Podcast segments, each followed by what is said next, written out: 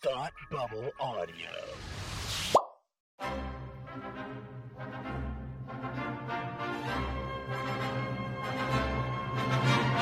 Look, up in the sky! You will never find the more wretched hive of scum and villainy. Welcome to Beer with Geeks with Tim and Frank. Who are you? I'm Batman. I am Iron Man. Your friendly neighborhood Spider-Man. Hi, Christopher. I'm Nero. My name is Inigo Montoya. You're a wizard, Harry. A couple of guys with a couple of beers and a whole lot of pop culture nostalgia. Make it so, number one. Ladies and gentlemen, the Beatles. Named the dog Indiana. Life finds a way. I am serious. And don't call me Shirley. Now sit back and crack open a cold one. Because it's time for Beer with Geeks. It comes in paints? Shaken, not stirred. Great Scott! I was way off. I knew it started with an S, though. Hi, and welcome to Beer with Geeks. We're two geeks geek out with beer. I'm Tim, and with me, as always, is my rambling friend Frank. How are you today? Oh, I was born a rambling man.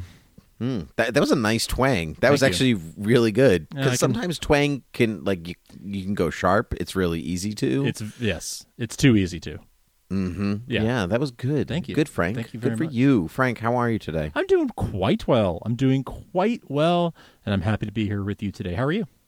I'm also doing quite well. We're just quite a bunch of people, aren't we? I wish that we were doing something Q-themed because we say quite a lot, but it has quite nothing to do with that, whatever. Well, we are doing something beer-themed, though, because this is Beer with Geeks. So, true. Of course, Frank, what beer are you drinking? Well, I'm still working through my Christmas stash of Belgians, and this week I am bringing to you a St. Bernardus Abbey Ale, the St. Bernardus Prior 8 Abbey Ale.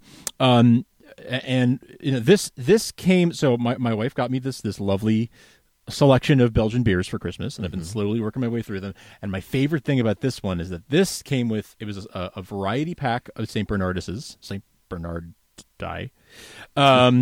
it came with the matching glass. Yes. And you know how I feel about a good beer in the appropriate glassware. Yeah, you love it. I do. Yeah. Oh man, I should have put my beer in a glassware, and now I feel left out. I'm drinking out of a can like a schlub. That's okay. Some beers are meant to be had out of a can. Actually, I have one in my fridge right now that I'm planning to share on the show at some point in the next couple of weeks here, and it actually does say to drink it right out of the can. So there are some where you want to do that. Okay, all right, but yeah, mine. I'm not sure if that's if it's meant to be. I think it's just the way that it comes from. It's just the way that it comes. I'm drinking another Von Trapp because I picked up nice. I picked up a different variety. Von Trapp Brewing from Stowe, Vermont. Of course, the family that inspired The Sound of Music. They crossed those mountains, and they landed in Vermont. That's right. And then also, weirdly, where my mom went to high school. Oh, funny. Yeah, she went to high school with the grandchildren of the Von Trapps. Huh. That's really cool. Only my mother. Only, yes, always. For those who don't know, Tim's mother is this legendary figure who just has all these... your whole family, I feel like, you have all these funny connections to... I don't know. It's hard to describe. Funny connections to famous people, but then funny, just small world instances happen to you guys a lot where you'll run into somebody who you... I remember one time you and I were in New York and you ran into someone you knew from high school just on the streets of Manhattan, like on Fifth Avenue. You just bumped into someone you knew from high school, like in Massachusetts. Very, very... just all these weird coincidences that sort of follow you and your family around. So, yeah, it checks out that your mom would have gone to school with the Von Trapp family. Sure does. But, you know, that's great. So anyway, I'm drinking a Vienna, which is an Austrian-style lager. And it's a little of Austria, a lot of Vermont. Nice. When will you realize Vienna waits for you? This one is better than the other one I picked up. It's a little darker, the Austrian ale. It still has... It has a still a good bit of bubbly to it, so I would say that it's still a light lager, though it's moving a little bit towards more a full bodied beer than a like summer brew. This is like a good late, like cool evening, warm day kind of beer. Gotcha. Gotcha. I know you have very I don't know, I'd say strong feelings, but you definitely have certain beers like no, this is a summer beer, or this is an evening beer, or this is a daytime, like you have like a ranking almost of, and that would be a fun thing to go through one day, would be to sort of go through like what is a all day long crushable, I can drink this beer all day, what is a ooh no after one of those I'm done, like it'd be kind of a fun thing to break that down one day. That's a great question, and I've not really thought about it, but I mean it's true. I mean some of them are obvious, right? Like like you don't drink a stout in the middle of the summer, like right. Yes. You just like you although don't. Although some would. I mean I forget where we were. My wife kind of makes fun of me for this, but we were maybe at someone's like barbecue or something. And they had a whole bunch of Left Hand milk stout. I drank a couple of those, like, at a barbecue, like, in the middle of the afternoon on a summer day, and I was, like, fine. Because I like those so much, I guess. But I know for you would probably be like, okay, I'm done. I'm taking a nap. Yeah, not even taking a nap, but they just, like, it makes it sound like I can't hold my beer. It's more it's just that it's heavy. It's just heavy. Like, I want to eat 6 hamburgers, and I can't do that if I have to, if I have to drink a stout. Right. Because that's like eating 6 hamburgers in one beer. It kind of is, yeah. Yeah. So, yeah. And the rest of the rolls along with it. Truth. Yeah. So, yeah, there's 10 burger buns in this thing, but only 6 hamburgers. So you just finish off those buns. Yeah, I can do that. Yeah. Oh, yeah, no problem. I've already done it. Mm-hmm. I anticipated your request. I put some of the burger, the extra buns, in the middle to make like a Big Mac like style. Or like a club sandwich. Like a club sandwich. Yeah. Club burger. Club burger, yeah. I miss hamburgers. I want to eat a hamburger. Long pause. The two of us just sort of dream of hamburgers. I just started really dreaming about hamburgers, but I miss going to restaurants, eating a hamburger. I know. I mean... There's something about hamburger somebody else made for you that, yeah, you know, I can assemble a hamburger, sure, no problem. But, you know, it's a lot. Those ingredients weirdly take a lot of extra work. It's true. So, whatever. Frank, we have diverging interests and moods sometimes because we're human beings, right? That's right. Yeah. So I thought today that we could talk about some of the stuff that we're just like into right now. You know, you just get into moods where you're like, I'm really into this thing right now that maybe I'm not always into all the time, and it might not totally intersect with, you know, what we're doing. Like, you know, like what you're into is not always what I'm into. Totally. Tasks around the house, all that stuff. Like for example, I'll start off. I told you yesterday that I recently got into woodworking. Yeah, I saw that over for Christmas. Did it start at Christmas or did it start before that? Sort of. So I last summer, not pandemic summer, the previous summer, I was like, I'm going to do it. Going to get into woodworking. Going to do it. And then I got the wood. Like it's just like the, you know, really light, easy to mold kind of wood. This is like whittling you're talking about. Whittling, yeah, okay. Specifically. I'm not like building tables in my basement or anything like that. Yeah. That's it's going to look like the Michael Scott table from the dinner party. That's good. That is a hobby that I would like to get into one day, like woodworking in terms of like building furniture and stuff, but I have no concept of how to do that. Whittling, on the other hand, I feel like I could get into. I am not good enough at math to be a true woodworker. Sure. It's just not in me to be able to do that. But same, like whittling, like, you know, making little figures with a knife, and like I figure I could potentially do that. And so I got this wood like 2 years ago, and then we cleaned out the garage, and I thought we got rid of it by accident. So then I went a whole year, and then we cleaned out the garage again, and I found it. So, nice. And my buddy got me a woodworking, like a whittling book and knife for Christmas. So I'm like, now this is the moment. Right. I can finally do it. And it's fun. I needed something to do while I watched TV.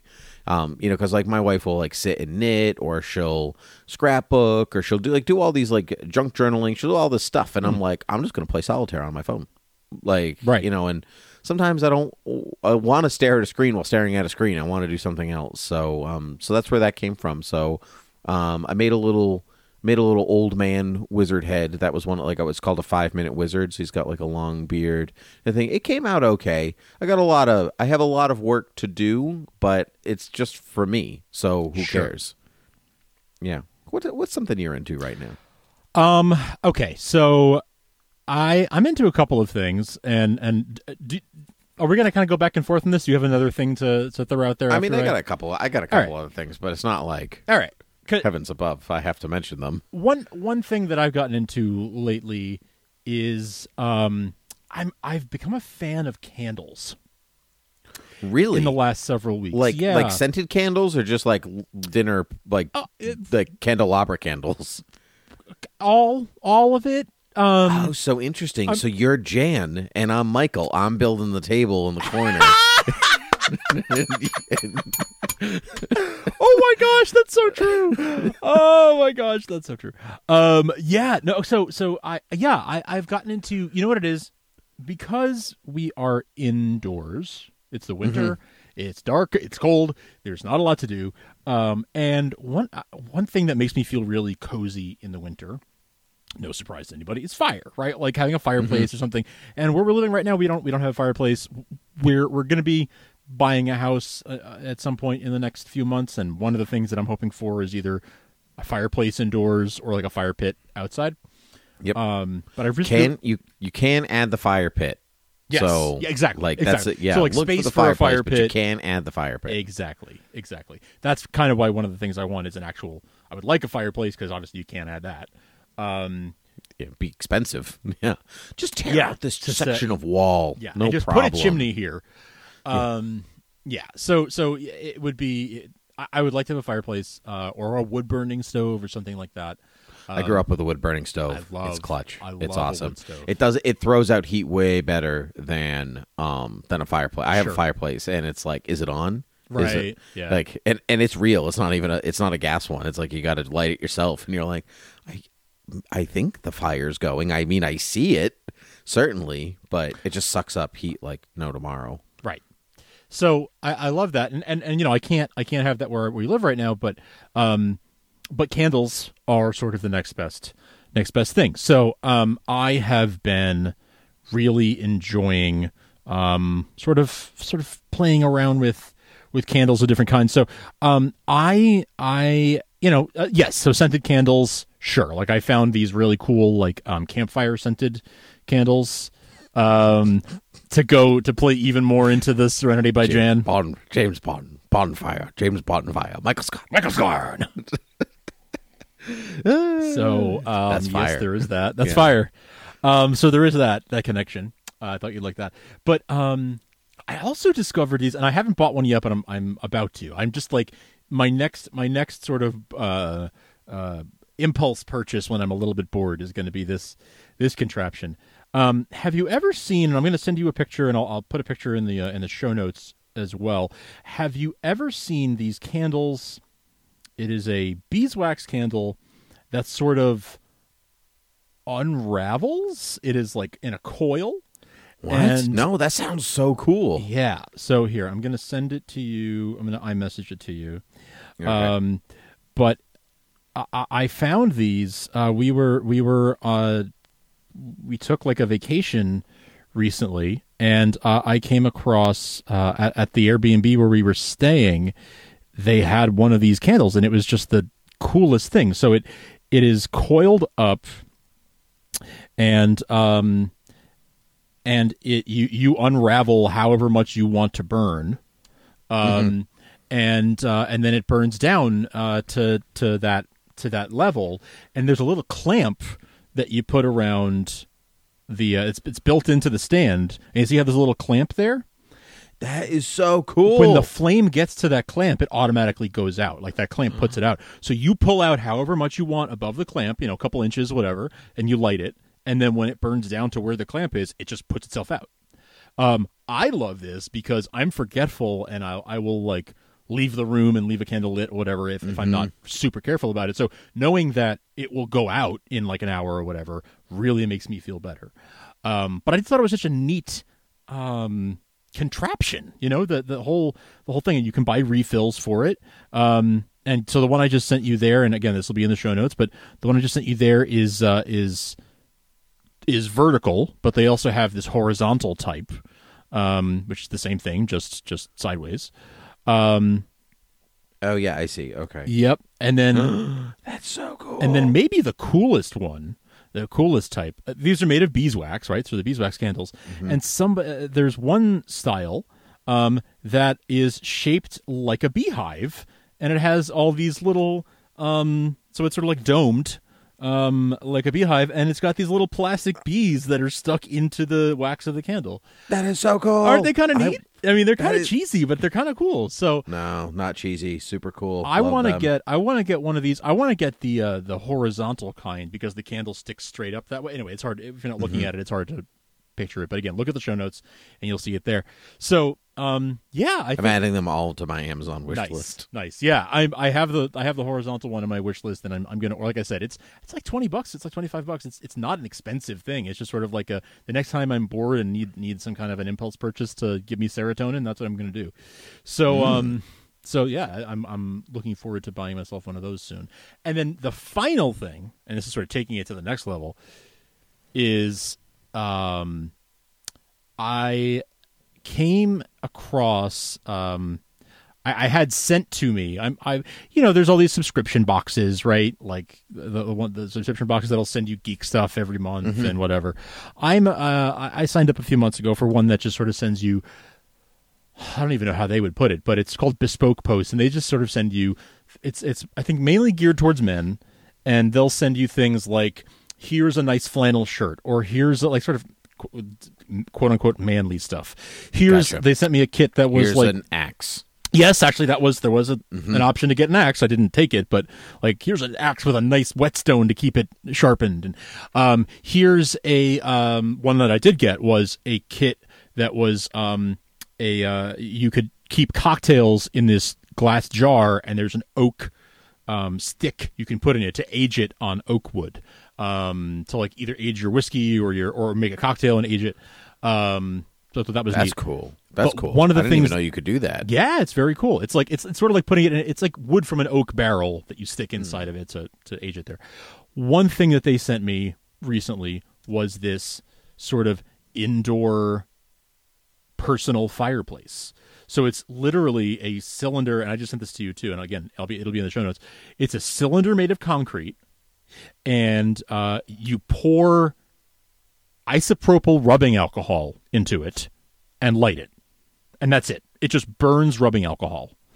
And it's this concrete. I mean, it's heavy. The thing probably weighs 5 or 10 pounds. Yeah, it looks heavy. But it's small. It's only about 6 inches in diameter and maybe 6 inches tall or so. And but it holds, however many ounces of rubbing alcohol, and it just burns that cleanly. And it's a super, and it throws a little bit of heat, but it's mostly for the ambiance, mostly for the light.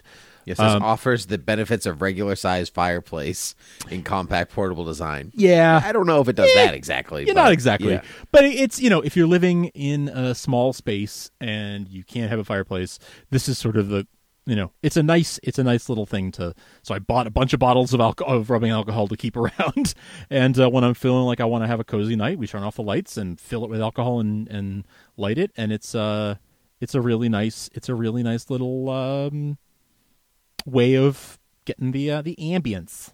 Oh, I love that. There. So that is cool. That's a fun thing because I'm sort of becoming a pyro in a way because I just need to have fire around to feel cozy in the winter. So. I mean, I don't think that is a particularly... I mean, pyro... Oh, and I burned the house down by accident. Oh, there it is. Okay. Yep. That's why you can't have a fireplace where you are now, right? Is that That's why. In prison. Yeah. So those. Yeah. That's something I've been into lately. But what else have you been into? I've been really into the art of books. Oh, the Star Wars recently, yeah. Books. So I've been going through and reading actually reading, not just looking at the pretty pictures, but the art of Star Wars. And so I went. This is a Star Wars concept. I think is the one for the original trilogy. And I don't have one for episodes 1, 2, and 3 yet. I will find them. And so I have that because sometimes that's the serotonin too. You got to go like, got to hunt that thing down. We're gonna find it one day. Yep. Yeah, I enjoy the seeking part of collecting. The hunt can be just as thrilling. It can be. Yeah, in some ways, it's more thrilling because that's the thing that lasts longer than the actual purchasing. So I've been reading that. So I read The Force Awakens, Last Jedi, Rise of Skywalker. I read all those books. What I found interesting about them is that they leave out spoilers, and so like so for instance, The Force Awakens book doesn't have what Luke Skywalker looks like in it. Oh, interesting. And it waits for Last Jedi to show you the Force Awakens concept art for that. And so, which works until you get to the final film, because let's say like Emperor Palpatine concept art is not in the Rise of Skywalker book. So that is odd. And I'm reading the Solo one right now, and it is increasing my appreciation for each of those films, whatever you think about them, and I generally sweepingly like them, but like they're just their main influence on Solo, so Star Wars was made in the 70s, and there's a lot of 70s aesthetic like fine-tuned in there. And I'm like, so if Solo's 10 years before, let's look at 60s cars. Let's look at these muscle cars. Let's look at this. And so a lot of the Star Wars stuff that is around is just based on like what Harrison Ford drives in American Graffiti. And so like there's stuff like that like that's very cool. Like Woody Harrelson in his contract doesn't wear leather or fur. And so they had like all of these different concepts with him in leather and fur, and they're like, oh, Woody Harrelson's cast, all right, let's roll, let's do something different. And then it's cool to see the love of the people who like really go for the design of each thing. And certain books talk about the story and some don't. When reading between the lines, you can tell which movies were made on the fly versus which ones weren't. Rise of Skywalker, right? Because there's a lot of like, oh, we were going to do this, but at the last second we did this instead. There's a lot of that inside Rise of Skywalker, but it's cool. I'm very much enjoying them. So I've been taking my time reading the books, and then I read the book and then I watch the movie to appreciate the movie at a different level. Nice, and that's been fun. That's been real fun. I liked art of books before. I like those making of books. You got me that sweet Planet of the Apes one last year or the year before. Like that thing is awesome. So, but it's good to remind yourself like the amount of work that goes into making movies. I think especially ones that you love. So, and I'm always I'm always in a Star Wars mood basically. So, so it's been a good way to keep that love going. Nice, I love that. Yeah, you've always been one to sort of collect the coffee table books and stuff and dive into the story behind the story. I like to peruse those things, but I don't get into them as much. But I have an appreciation for it nonetheless. I'm just maybe not as much of I don't get into it to the same degree. I like hearing about these things, but I don't necessarily have the motivation to like sit and read it. So I like hearing about it from you. When you shared with me like a couple weeks ago, I think you were telling me about like do you know that they had to like scrap everything from Rise of Skywalker and like redo it in X number of months? And it was really, really interesting to see, to hear that and for you to sort of relay that story. Yeah. There's a philosopher, I think it's John Dewey. It could be Collingwood. I can't remember. But anyway, this is philosopher, and they write about art and aesthetics. And so, like, we're a little past, like, in this point, you're a little past, like, what is art and how do you know it and, like, taste and blah, blah, blah. That's, like, hundreds of years old. Those arguments have been fought out. And, and is art just beautiful and so on and so on. But what one of these guys says, and it could be Tolstoy, actually, now that I think about it. I can't remember. But they say, like, you can like something, and that's great. But to appreciate something, to feel it, to know it, to call it art for yourself, you should know its history and how it's made. And so because you will appreciate the work that goes into it.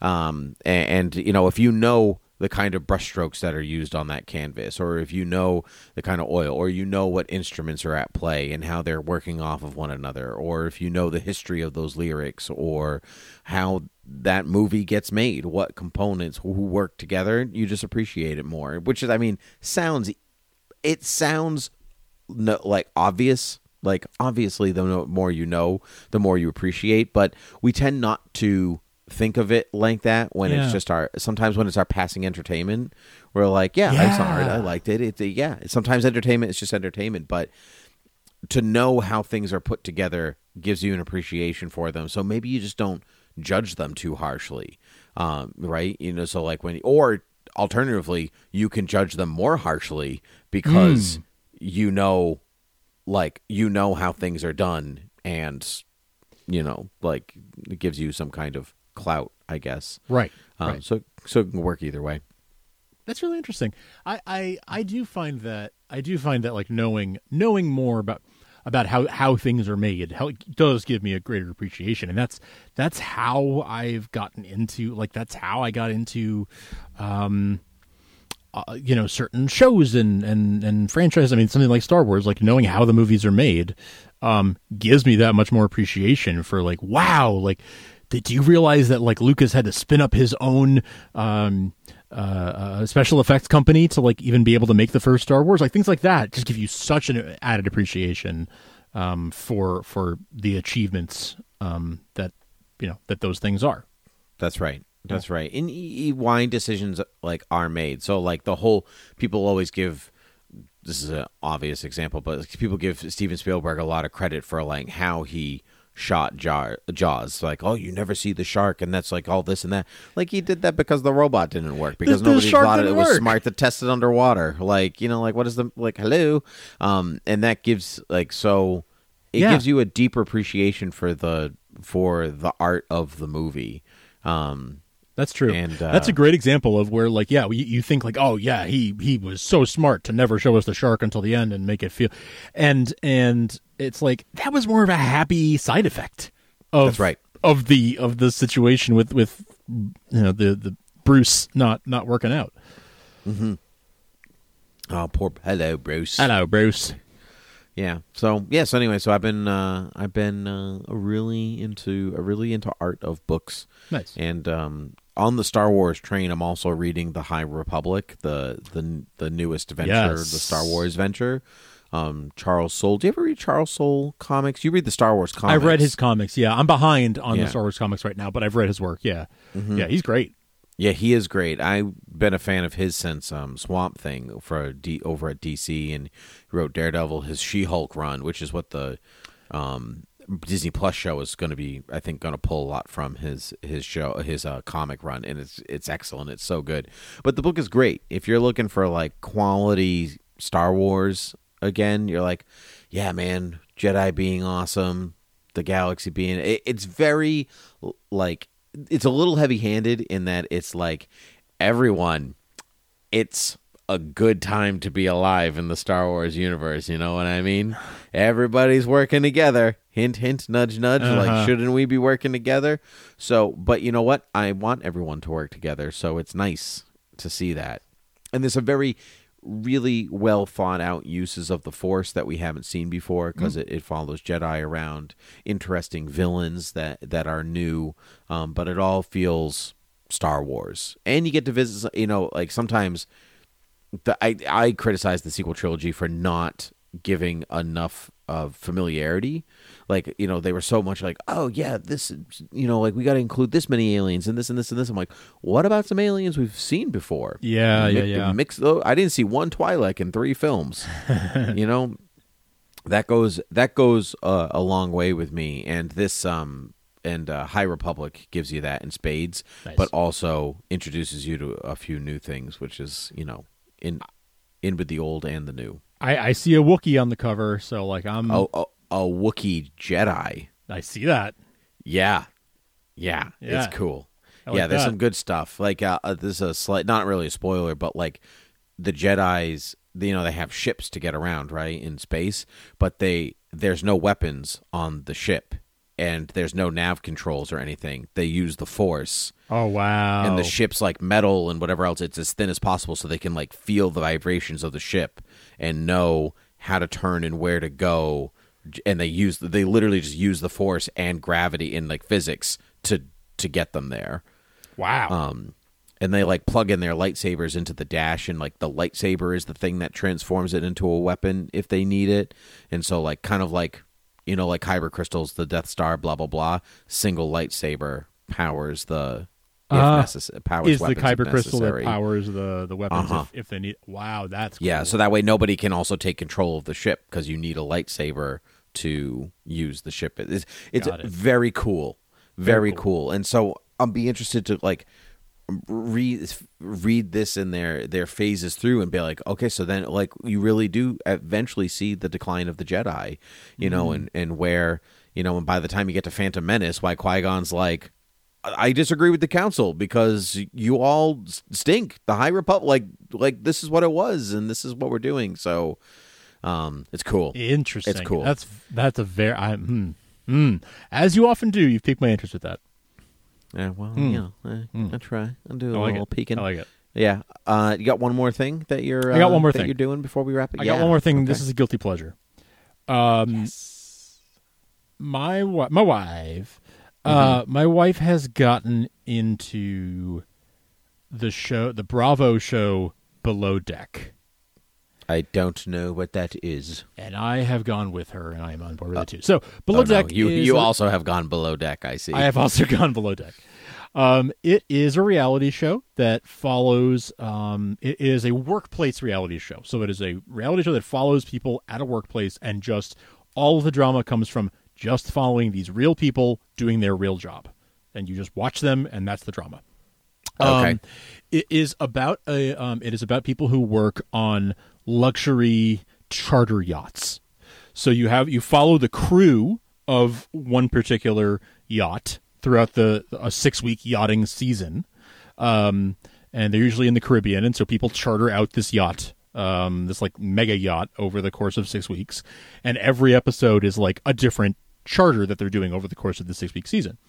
And you know these people are living and working together on this boat. And it's, you know, you've got the interior crew who take care of like making the beds and serving the meals and cleaning and all that kind of stuff, and the exterior crew who are like the actual deckhands. So they're like dealing with pulling the lines and putting out the jet skis for the guests to use and all this kind of stuff. And it is just a workplace drama, but it's real life. It's real people. I mean, there's some obviously manufactured drama where like these two people are fighting over some because they got drunk on their night off and got into a fight, and a producer was probably whispering in their ear like, "Wow, you're going to let him talk to you like that? You should really fight back." You know, there's stuff like that. It's obvious when that kind of drama is happening, and yet it's still fun to watch. It's just fun to watch, and there are some people who carry over from season to season of the show. So I think they're currently in their 8th season. We're binging it, and so we're on season 6. But I think season 8 is currently airing or just wrapped up, something like that. And so a lot of the people carry over. It's the same captain every season, and then a lot of the other crew come and go. Like some people will leave and come back from season to season and whatnot. And the really interesting thing to me, the most interesting thing about it, is that yachting itself has a season, right? So they have a 6-week period where they're doing these charters. And so because the season of the show follows an entire season of yachting, you get a built-in beginning, middle, and end. You get beginning, like, sort of act breaks that are just sort of naturally there. As they get towards the end of a season, of a yachting season, and the end of the TV season, you know, things come to a head as, like, people who have been keeping their mouth shut and being nice to each other finally let loose at the end. So there's all this stuff that happens naturally, as if it was like the end of the school year or the end of, you know, some naturally defined some defined period, of summer camp or something like that. So it's a very interesting dynamic between these people, and some of them I'm like, you know, the chief stewardess, her name is Kate, and I'm like, oh, she's a really interesting personality, and she's been in almost every season, and I've liked watching her, and she sort of ends up being sort of a narrator on the show. They're very interesting, and you get to like. You watch people and you're like, oh, I know that. Like, I know a person just like Nico. Like, Nico reminds me of this guy that I knew in high school, and he's so arrogant, and he thinks that he's all that, but and it gets you, like, as somebody who sort of enjoys watching enjoys people watching, basically. That's what it is. You get to do people watching of these people at their workplace and how the dynamics play out. So it's a guilty pleasure. It's a little, it's a little bit trashy TV, but I enjoy it still because it's just, I found it fun, light popcorn TV. That's drama, but like not real drama. It's stupid drama over like, why did you kiss her? Blah, stupid stuff like that. That sort of distracts me from the actual drama that's going on around us in a way that's sort of like I can get sucked into this show for a couple of hours, binge a few episodes and get really invested in this thing that doesn't matter at all, and then turn it off and go back to my life.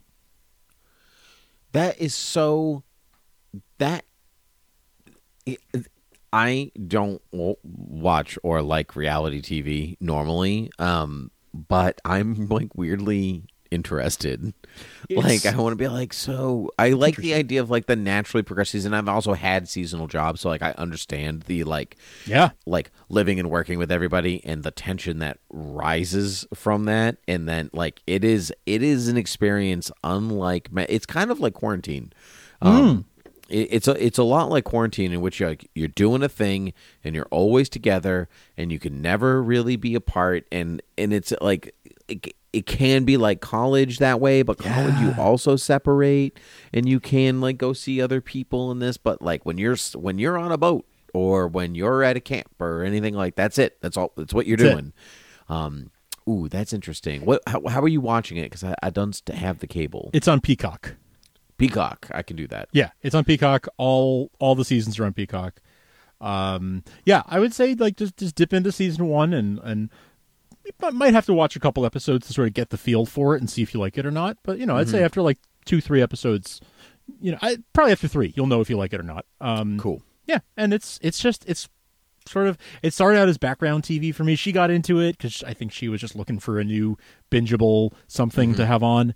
And I was like, oh, this is okay. I watched the first one with her, and I was like, I'm not going to watch everyone with you, but like, just, it's sort of like, feel free to watch it without me, but like, I might dip in and out every now and then it became sort of a, I'd come in the room, and she'd be like, oh, I'll turn it off, and I'm like, no, you can finish the episode you're on, and then maybe one more, and then this past weekend, it was like, great, so we're just going to watch nothing but this all weekend? Great, let's do it. So I'm fully sucked in at this point, and even like, but why, there's no reunion show this season? All right, wait, let me see if I can find it. Where is it? We can find the clips on YouTube and piece it together. Isn't that that's the way it always works though? That's it. That's why they're so popular. They just get you. It's true. They get you. I see the appeal. and it's I still think it's kind of trashy, but at this time, in the year of our Lord 2021, sometimes you just need a little bit of trashy TV to get you through. Speaking of trashy TV, this isn't trashy TV, but I know you watched it and I watched it, and not enough to do a whole episode on, but you, The Queen's Gambit. Yes. Netflix, everybody watched it. We watched it at home. What did you think of it? I really enjoyed it. I was not sure that I would, but I was, because I don't play chess and I don't know all the rules of chess, so I was like, it's going to go over my head. But I got way into it and really, we watched the whole thing in one weekend. Like we started on Friday night, and by Sunday morning we were done. Wow. Okay. Yeah. Well, that's the sign of a good show. I also liked it a lot. It took me longer to get into it though, and I do play. Like I do know. I mean, like, I know enough of chess to get beat most every time. But so like I know what the pieces are supposed to do, and I can play a game with you, but going in, I'm probably not going to win. Okay. So like watching them play was like, it's almost like, oh, I know how to play Twinkle Twinkle Little Star, and then you watch somebody play Beethoven, and you're like, okay, right, you're different than me. But I liked it. I liked the chess part because I know that they talked to grandmasters, yes, and they had, every game was planned out because somebody early on said, chess is a big deal. People will know if you mess this up. So every single game they play, every move, every this is actually mapped out and real and all that stuff. And I really like that. It took my wife and I a little bit to get into it just because I had seen there's a lot of stuff kind of like that out there. Like, I don't think it does anything particularly different or new or interesting apart from that it has a part that is from about chess, really. But once it's Anya Taylor Joy, or at least like maybe by that third episode or so, like she is so engaging and watchable and anything. She's always great, but she's to watch her evolution as a player and as a person. So like the mental, the emotional, the spiritual, all of it thrown together was really, really great progression. Like you're really rooting for her. And I thought maybe it was more sinister at first than it was, and that threw me. Like I really thought something was up with her mom, like her adoptive mother. I was like, she's evil, I think, probably. I can't tell, maybe. And it turns out I was reading far too much into things without spoilers, you know. But like, so once I like, I guess put the expectation aside because it was hyped. You know, a lot of people, by the time I watched it, it was definitely hyped. But by the end, we were like, that was great. That was really good. I'm so glad that we watched that.